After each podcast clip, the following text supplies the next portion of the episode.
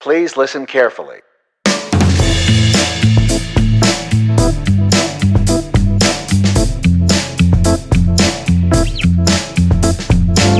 Hi, I'm Paul Frields. And I'm Dave Guzman. And this is Practical Bass, where each week we pick a topic of interest to you, the working bass player, and we take it apart and look at it from a different perspective and hopefully give you some wisdom that will help you take your gigs and your gear to the next level. You can find us on the web at practicalbass.com. You can email us at podcast at practicalbass.com at any time. We love to read feedback from our listeners, so please don't be shy. If you don't want to find us there, you can reach out to us on Facebook, on Instagram, Google Plus, Twitter. Just search for Practical Bass.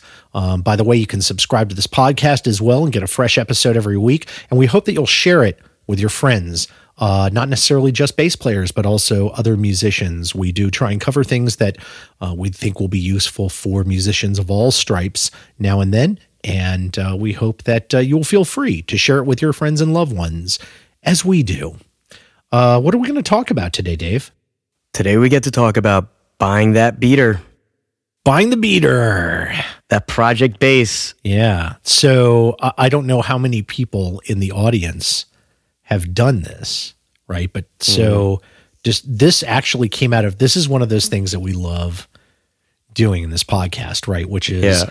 you know, we something happens in one of our lives and right. we're like, "Oh, we have the story to tell like I had this gig last night, dot dot dot, or you know, yep. I ran into so and so and I was chatting with them and suddenly it kind of becomes a story on the podcast. Yeah. And that's how this happened, right? Yeah, these are my favorite. These are like real time stories. Yeah. So so how did we get how did we get to this one? So I had um this is this is a Dave story. I love Dave stories.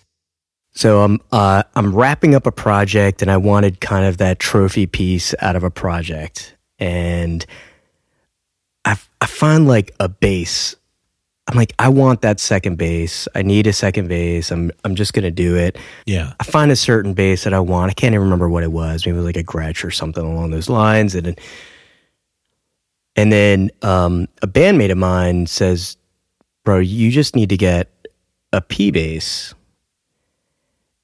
And within like ten minutes, I thought, "You're totally right." You caught the fever. That was it. And then it was like 48 hours of mayhem in my mind. I will admit, I feel like everybody needs a P bass, honestly. It, it is once you taste it, it's true. It it is. It's like the thing they say. So I, I had a friend who always said this. He said that the the Fender Precision bass, the P bass, is like it's a one trick pony, but it is a really good trick and a really good pony. and a long lasting pony. Giddy up. so you caught the fever. so I got the fever. I will I will tell our listening audience I got a number of texts during the following two days. Paul, Paul always knows when the fever's kicking in. Because random hours, random questions. I got a lot of texts, and yeah, but it was cool though because you were like, yeah. but you were you had the you had you had the severe uh, attack of the gas. It was the, the, really bad. I mean, I'm like running this to the stores like before 10 minutes to close yeah. frantically. I'm I'm on every website searching or whatever. And gas, yeah. by the way, for for those who don't know it, gear acquisition syndrome. Some of our readers may be wondering why we're talking about your intestines, but that is not it. That is not it. It is the feeling that you need to go buy some equipment it's it could be worse than gas. Yeah, yeah, it can be worse than the intestinal it's, kind. It's very yeah, yeah. So I went, um, so I went around the horn. I mean, I, I, and you know, I circled around everything. I mean, yeah. I, I, I was comparing. Basically, it came down to I was comparing like Mexican to American, Mexican to American, going back and forth, back and forth. How much do I spend? What my budget looks like? Right. Get to a point where I'm leaving a shop like playing a 75 P bass. Yeah, I'm thinking about selling a car. Yeah, to get in, to get that like a vintage American. Yeah. The funny thing is, I remember starting out playing, and this was, you know, this would have been, gosh, 1989, 1990, mm-hmm. around then. That's when I started playing. Right. And I remember a few years after that looking at what it would take to get um, you know, a classic instrument. Right. And at that time people were like 75 that's crap, you know, like so it's only like 15 years old or something like that. It's literally just like it's just a used, you know, it's like po- you know, post Right. CBS or whatever. Yeah. Or it's not pre CBS. I guess it would have to be post CBS Right. or maybe it's in CBS. Anyway, the point being, people would always like they turn up their noses Yeah. if it wasn't before like that 1965 turnover or whatever. Mm-hmm. And the 60, you know, the early 60s ones were, you know, they were still pretty expensive, not as expensive as they are now, but you know, pretty high priced. Yeah. And now people look back at the 75s and they're like, oh my gosh, yeah, totally. Cause yeah, you put 40 some years on an instrument, it really like weathers in a nice way and Right. the wood sets in, et cetera, et cetera. Yeah. So you were looking at 75 and then yeah, and I was like, I was instantly in love, and Yeah. I'm like, all right. So I hop in the car. True story. Hop in the car, drive home. I decide to stop at the pawn shop that's like two blocks from my house. yeah. That's how sketchy my neighborhood is. First of all, sorry, that's a joke. I live in a downtown area, so yes, two blocks away there's a pawn Yeah. shop, and Yeah. I walk in there and there's, you know, your typical pawn shop, six guitars and one bass. Yeah.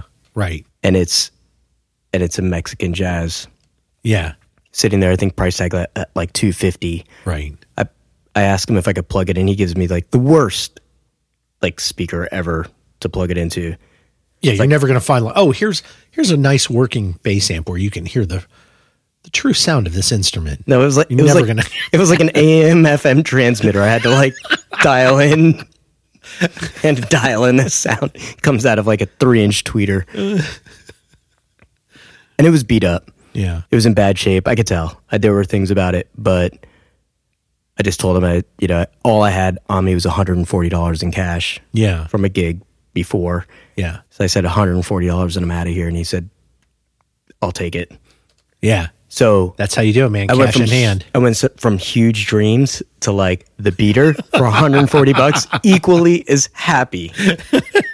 And you don't have that buyer's remorse. Nobody's going to be unhappy spending $140 for an instrument. No, that's like the cost of strings these days. and and and so and so here's the thing and you brought it over here Right. and, and you know we looked at it and and it, it was in good shape Yeah. the neck was true the frets were not you know beat to crap Right. Um it you know, the the the the fret job on it was actually i mean it was in it was all in decent shape the neck actually Right. felt to me felt really nice yeah, um, you know, it was it was a little heavy, but not Heavy, yep. terribly so. Mm-hmm. Not terribly so. I mean, there's a lot of old instruments you get that are you know every bit as heavy as that one, if not Right. more.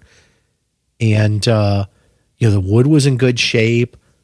Most of the hard, some of the hardware was in good shape, yeah, and you know, the, you look at it that way, and it's like a body and a neck Mm-hmm. that are in decent shape. You got those for 140 bucks, Right. Essentially, exactly. you did okay. And a project, and you have yeah and and you know what's the learning experience going to be right? worth?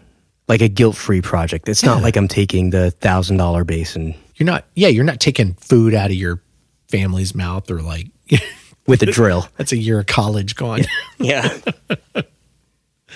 which is you know what it, i actually at Right. one point i was like eh, if i got this maybe i could actually i might be able to hold on to it and then actually pay for college that way thought, no that you'll never no, let it go no, that's not. You never let it go. Yeah, I wouldn't do it. So, so why? I guess so. That now we know why you why you got there. Like, what are some of the things that you're looking at for fixing up on this bass? So the first, I guess, like one of the the main pieces when I'm looking at it, you know, there there are some issues with it, right? Like the uh, the tone dial spins forever and doesn't actually impact anything. Oh yeah, that was my that was my favorite feature. Yeah, I told you, turn the tone dial, see what happens. That's that's one of those things where like you could probably do that for like you're like trolling somebody who like pretends that they can hear.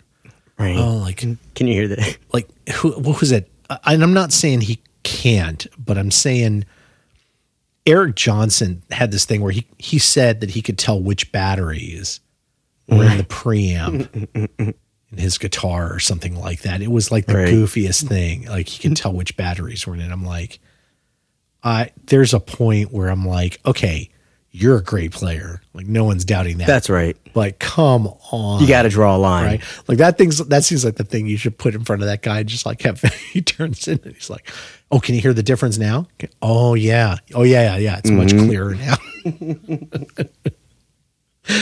no, I'm just kidding.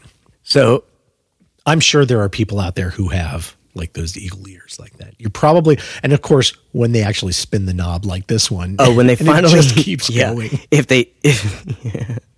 after Like they after they pass go and it just keeps going, then they know. Wait a second, It literally was. You could like you could roll it around and it would be like you just keep spinning Yeah. it. It would be like you know you hit the ten thousand dollar jackpot, or what was the one? there was one that you like you bust and all your money's gone. Right. keep getting more tone and more P bass tone and more tone, more tone. and then the bass blows up. so yeah, there So, was yeah. that. But connected to that is going to be, of course, getting um, pickups. Right, Uh, right. like, to me, it felt like that was the the first like easy piece to kind of take on was to just upgrade the the electronics. well, you've heard it now. Like you've actually been able to plug it in at home. You have a nice amp setup now, and Yeah. you plugged it in. You're like, hmm, yeah, clearly not moving me. Right.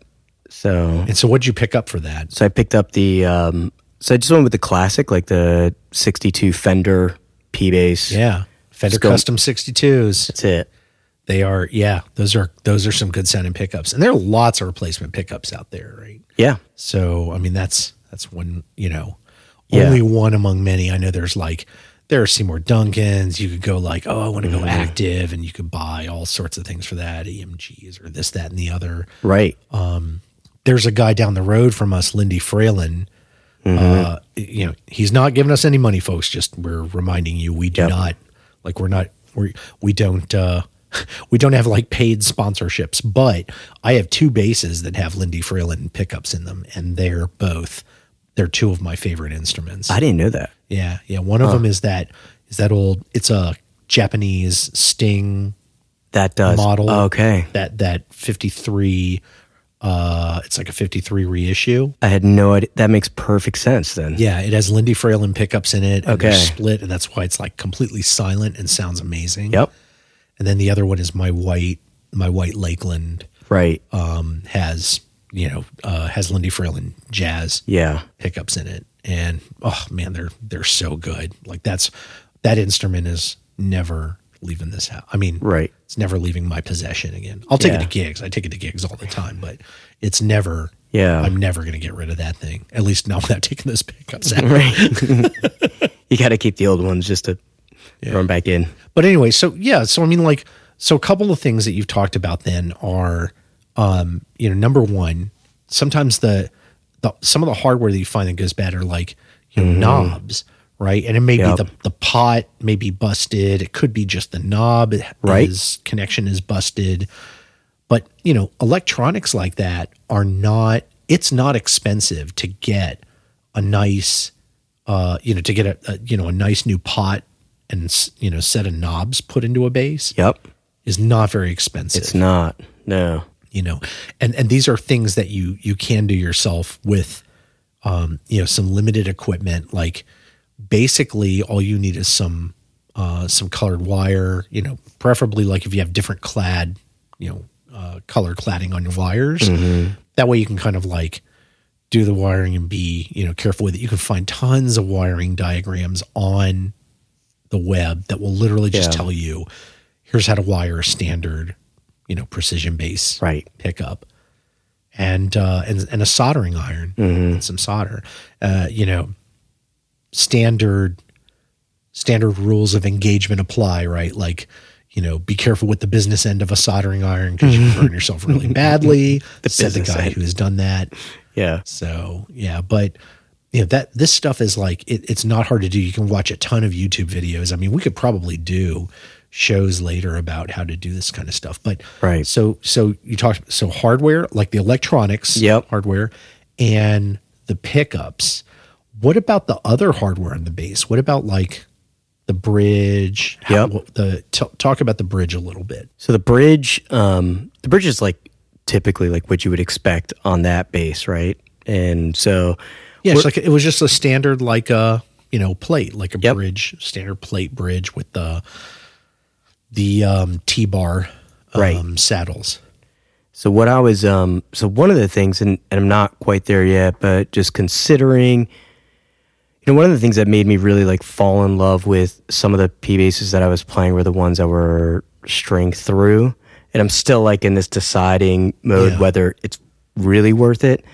But the sound is to me like I could feel that difference. When I was and it could have been just the basses that I was playing, but for like right before I did that, I just did the like the Mexican and the American, like side by side, 15 Yeah. minutes on each. So I could really start to feel like what those differences were. Yeah. And there, you know, one of them was just, it just felt like the, it was the resonance, it was like the sustain, just felt like Yeah. it was almost like there was like a, with the string through, it felt as though there was like a compressor sort of built in. Like it, it just kept pushing it out a little bit Mm-hmm. Yeah. further Yeah. But it could have been in my head, right? Because you get to that point where you're just like you Yes, want it to. You got it. Yeah, you got to do it blind. That's the only way to be to be scientific yeah. quality. And I'm very emotional about these Yeah, things, so yeah, like I yeah. I give my my head a lot of credit. I'm Yeah. like, yeah, it's it's you. Yeah, that's why I, you know, I would never get on the the web and claim really one versus the other, but you know, because it could be, it could be an unconscious bias about Yeah. it. So But some of the other so like some of the other like the quick fix cool things about buying the beater for me is that and we spent a lot of time talking about it is that there's just a lot of like setup and cleanup. yeah, yeah, That's just, just like little things. Literally like just elbow grease. So let's yeah, let's like let's let's talk a little bit about like what is involved in this kind of project because Yeah. I feel like you know we we we've looked at your bass as a good example. There are all sorts of things that we you know that that can be done on your bass, but you know here like I, I think maybe this would be the right place to insert some tips for people and say hey if you're looking at buying a beater bass here are a couple things to look for right? And these all worked out well for the bass that that you got. And i think mm-hmm. number one is look at the wood you know look at the the body and the neck. You know is the body in good shape i mean it's mm-hmm. okay if it's got dings and dents in it Right. but has it been i mean is it is it chipped or cracked anywhere does it look like you know it's it's taken a fall if the paint is cracked through from somewhere from one place and you find multiple you know multiple cracks there's a good chance that that thing got you know it got whacked and i mean hard right. it, it takes a good whack and that's indicative of you know somebody not caring for it. And in a way that maybe if it took that kind of impact it could have actually affected the wood under the body you know under the body paint. Right. so you got to be careful of that you know? Yeah.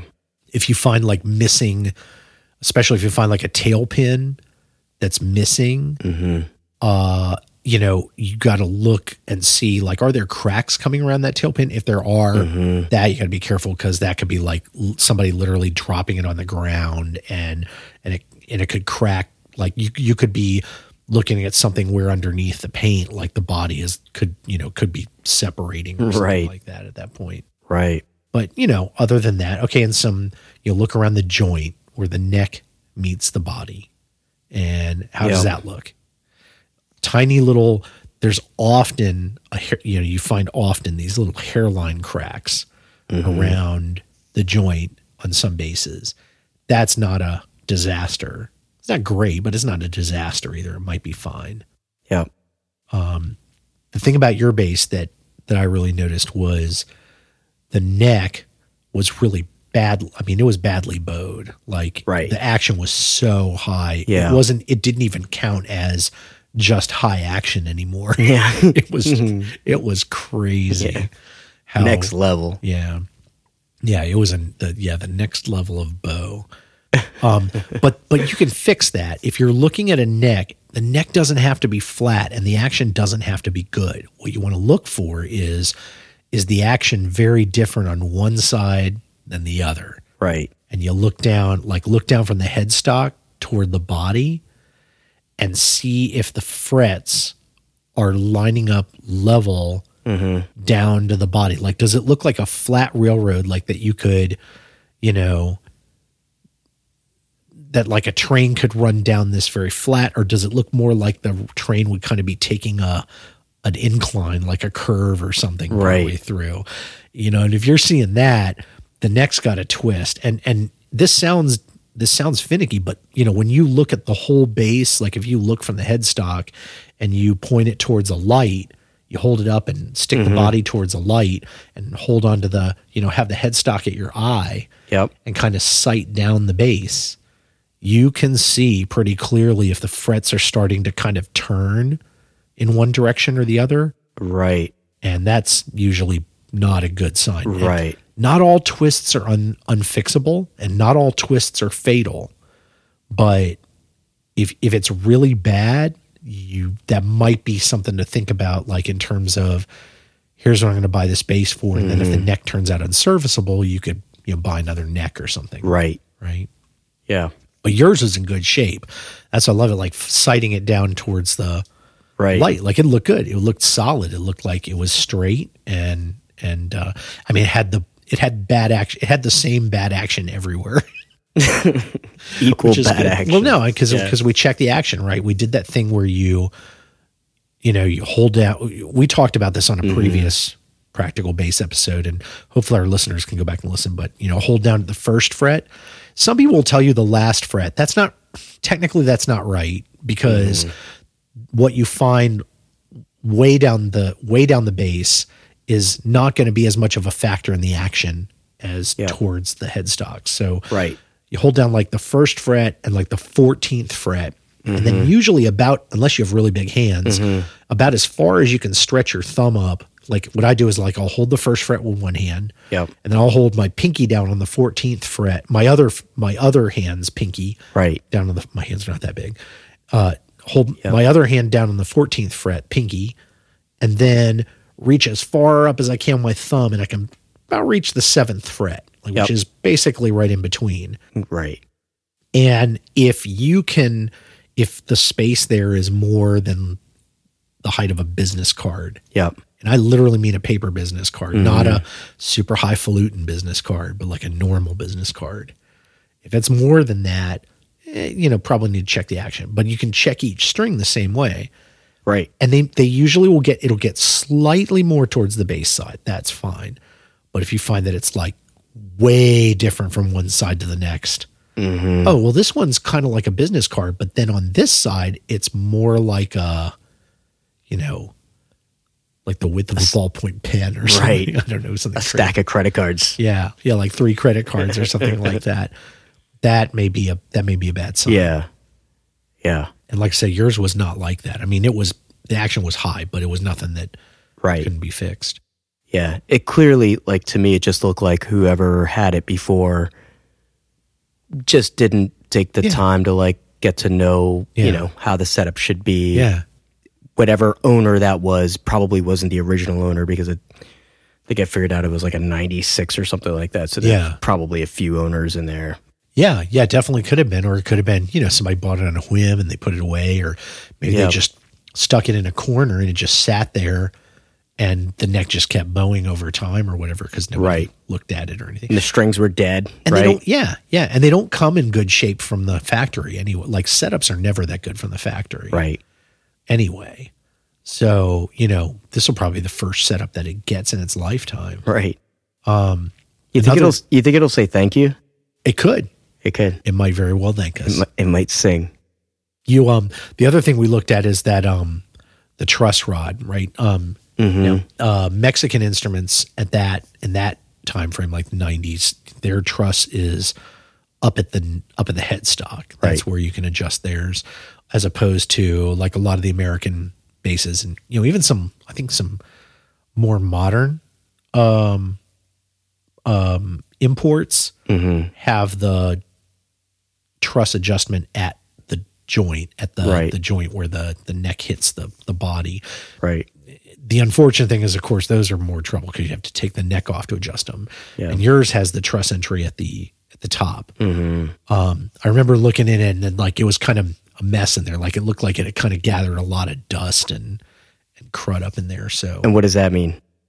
just that it probably sat forever. That no one's adjusted that thing. Yeah. It, I- it hasn't had a setup. I'm telling you. Yeah. I'm, I'm telling you. Like I, I, I bet you know a dime to a dollar, or is it a dollar to a dime? Whichever way I lose more, Mm-hmm. I would bet I would put more money on the line Right. to say that that bass sat in somebody's room, uh, you know, uh, out of a case, Yep.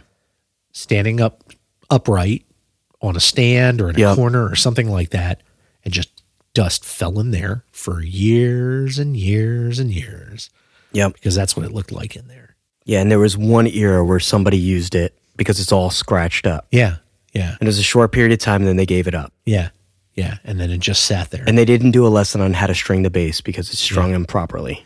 Yep, the strings were a mess.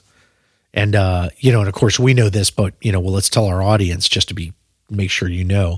Never judge the instrument by its strings. Like that is the last Right. thing that you care about. It's the first thing that you're going to replace on any instrument. Right. The last thing that you care about. Doesn't matter if the strings are rusty. Who cares? No. You can get new strings very easily. Yeah, it doesn't make a difference, but it just tells you a story about where it's been. Yeah, yeah. Tuners, on the other hand, Mm-hmm. those are interesting. Now you look, you checked out the tuning machines, and They were good. they're turning fine. yep. They're, Nice and tight. yeah. And even if they're not right, one of the things that you can do is, you know, it doesn't take much to oil tuners. You know, just Mm-hmm. a, a just a drop or two, sometimes of of mineral oil will Yep. will take care of that. Um, worse, like worse uh, equipment, you may actually have to, as you're building the bass back up, Mm-hmm. you may want to take the tuners off, you know, scrub them, Yep. uh, you know, scrub them off with, you know, something like, uh, um, I find those, um, uh, what do you call it? Uh, spark plug brushes, the kind that you use Oh, to, yeah. to clean spark plugs. Right. Sometimes, sometimes those are useful. You have to be careful though, because uh, sometimes the tuners are like if the if the tuners are like have a if they're if they're kind of like just crummy chrome covered, like you can scratch that stuff off really Right. easily and make them look terrible. Yeah. Um, those are the kind of tuners that I would usually replace though Right. if it were me. Um, that that could be the worst case, but you know, most cases you can take them off and just you know you can again like a Brillo pad or something like that. You can usually get them in, in Right. good shape when you take them take them apart. Um, so that's something to look at. You know whether or not you need to do anything with, and and the key is just because the tuners are old, they you know maybe they have some spots or something on them. That is absolutely no reason to take them off and mess with them. If they are tuning well, if they turn smoothly in both directions, doesn't matter. I think it's kind of cool Right. to have a bass that has like they have old like old looking Yep. hardware. It's Right. kind of cool in my opinion Yeah. Um, and the bridge in your case right Mm-hmm. that was one thing we also noticed is that the bridge had like there was a bunch of um looks like some debris in it and maybe even Mm-hmm. like some residue of something like maybe a it was hard to tell whether it was like some cleaner or white paint or something that was Yeah. stuck on it or something Yeah. There was some like residue kind of everywhere. It felt Yeah. like someone tried to do some cleaning with the wrong product or something. Yeah. So some, there's something there. There was a story Yeah. behind that. Yeah. And it's hard to kill a bridge like that. I mean, a bri- it's basically like there are some springs on it. I mean, you want to check that the springs are in good shape, they're not rusted out. Yeah. Um, you want to make sure there's not rust on the bridge itself. And assuming there's not, again, you can get like metal solvents and cleaners Yeah. that you can use to clean those because you know they're usually just stainless steel Right. right? It's cheap, and you know it's what a lot of the makers use. Um, you know, encourage the readers to go, you know, look up the the instrument that you're working on and make sure you know what it is. So we're not telling you just you know use any old thing there, but um, typically it's it's stainless steel. Yeah. The other thing I was going to say is regarding the strap pins. Right. Um, that was another thing you mentioned that you were going to do, right? Yeah.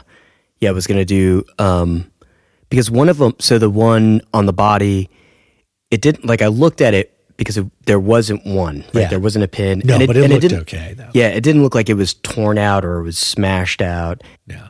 It just wasn't there. No, yeah, it looked like somebody just unscrewed it, like they were going to do something and then like thought better of it. Yeah. Or it's very possible that the guy at some point put strap locks in it and lost one of the pins when he went back to replace it. Right. Because you know the the, the harder thing. I don't know about everybody else out mm-hmm. there, but it the the the part of the strap locks that you get that you the pin that you put in your bass, the part that you screw Right. in the bass, those are the things that are worth gold, right? Right. I have I I have like a dozen of the parts that go on straps because I don't have that many straps. I have more basses than straps. Right. And so I keep buying these for the pins and then I have like extra strap pieces. Right. Speaking of which, we should probably put something out there. We should do like a contest for the practical bass listeners. It's like write in and we'll, you know, send us whatever self-addressed stamped envelope like they used to do in the old days. We'll send you like the other side of The other- Dunlop strap locks. Not the useful part that goes in your bass. We'll send you the part for your strap. It's something. Look for that contest coming up soon, kids. oh my god. Yeah, but that's Yeah. so anyway, that was a you know kind of a walk around the whole instrument. I mean, I think Yeah. the thing that we we kind of glossed over here, you know, I don't want to be unfair to the listeners. You know, the one thing I think we glossed over is probably the the thing about the electronics. That's where you know it can get a little it can get a little um you know that can get a little more more on the next difficulty level, right? It's Right. easy to do things like replace knobs, Yep. strap pins, um, tuners. All of these things are things that you can buy replacement parts on the internet Yeah. and literally just replace them yourself. Um, when you start talking about things like the nut or or, Right. the, or the electronics or making the instrument a string through, like you're talking about, Right. That is the next level, you know, and probably like each Right. one of those projects could easily consume a, you know, an episode. Yeah. And, and I, yeah, I don't, I don't know if we're gonna, I don't know if we're gonna you- follow your your adventure here, mm, but you know, we could, end, we could easily end up doing that this. It this may. Yeah. It may or may not, depending on my my patience with it. yeah, yeah, You know, because I- I may just look at this because it's it's also like, all right, I picked this thing up for a buck forty.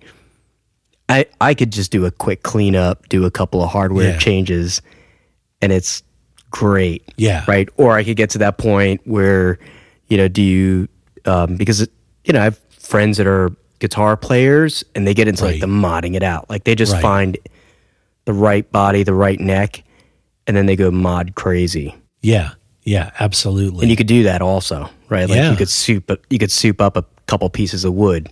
There's, I mean, yeah, there's a million things that you could do with a beater bass, and mm-hmm. so And you don't see that. Like I think uh, the to me the cool thing is that like I don't think you see that a lot with bassists yeah, in general. yeah, you don't. I mean, And it's not that they're not out there, but like in general you kind of see like bassists have like their bass and right. you know. Or some of them you know they'll buy like you know crazy custom built basses and things like that. Mm-hmm. Like that's what they go for. But yeah i think you're right. Like i haven't seen a whole lot of people do project basses the way i see them do project guitars but i guess Yeah. you know our purpose here is to tell you guys the listeners out there um and i'm always saying you guys you folks because we're very inclusive here i just want to make sure that you guys know i am envisioning both male and female bassists in my head right now it's that if you say the other then it's like you guys and gals, yeah which then it's a musical. Yeah.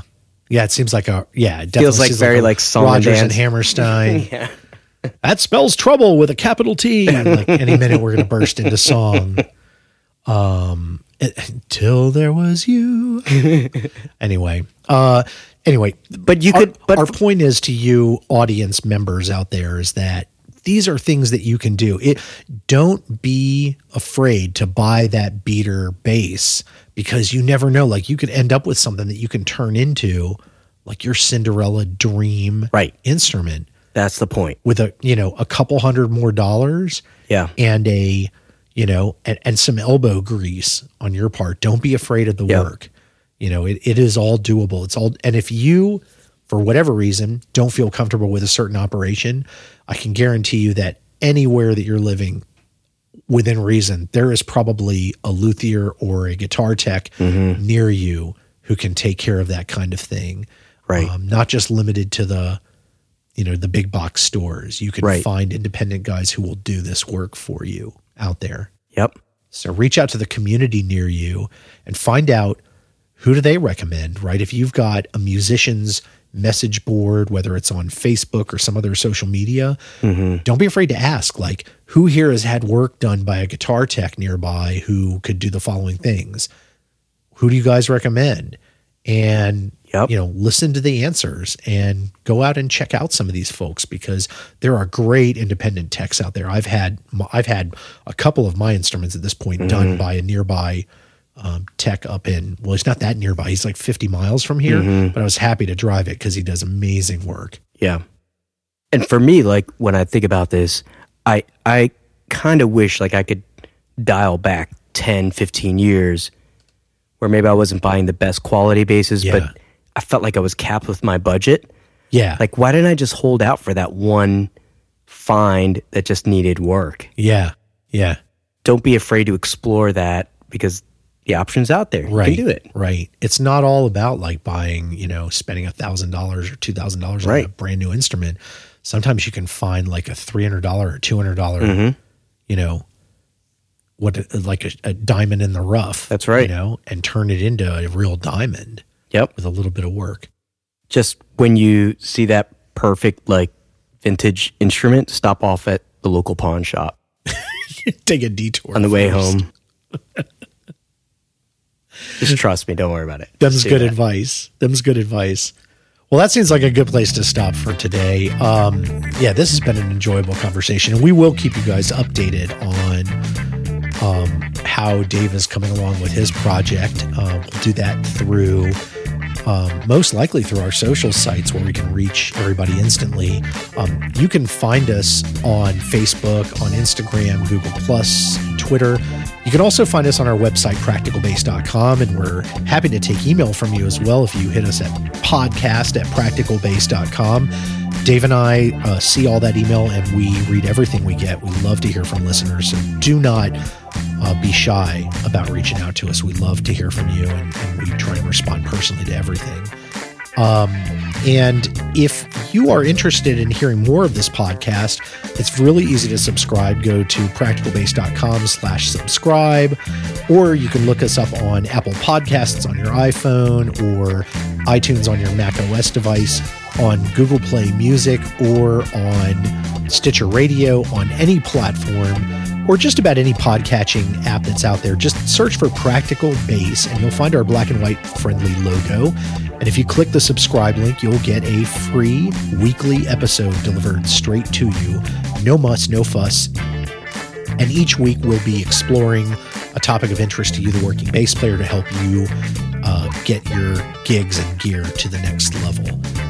So we look forward to speaking with you again. And until then, I am Paul Fields. And I'm Dave Guzman. This has been Practical Bass. Thanks for listening.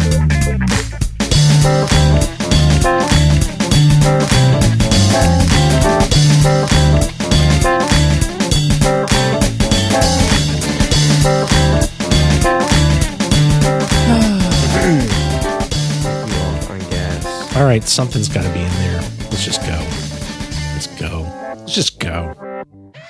I have to go to the bathroom. I'm sorry. Oh, you have to go. you, you, really have to go. I do. Sorry. Okay. Go I ahead. forgot to do that today.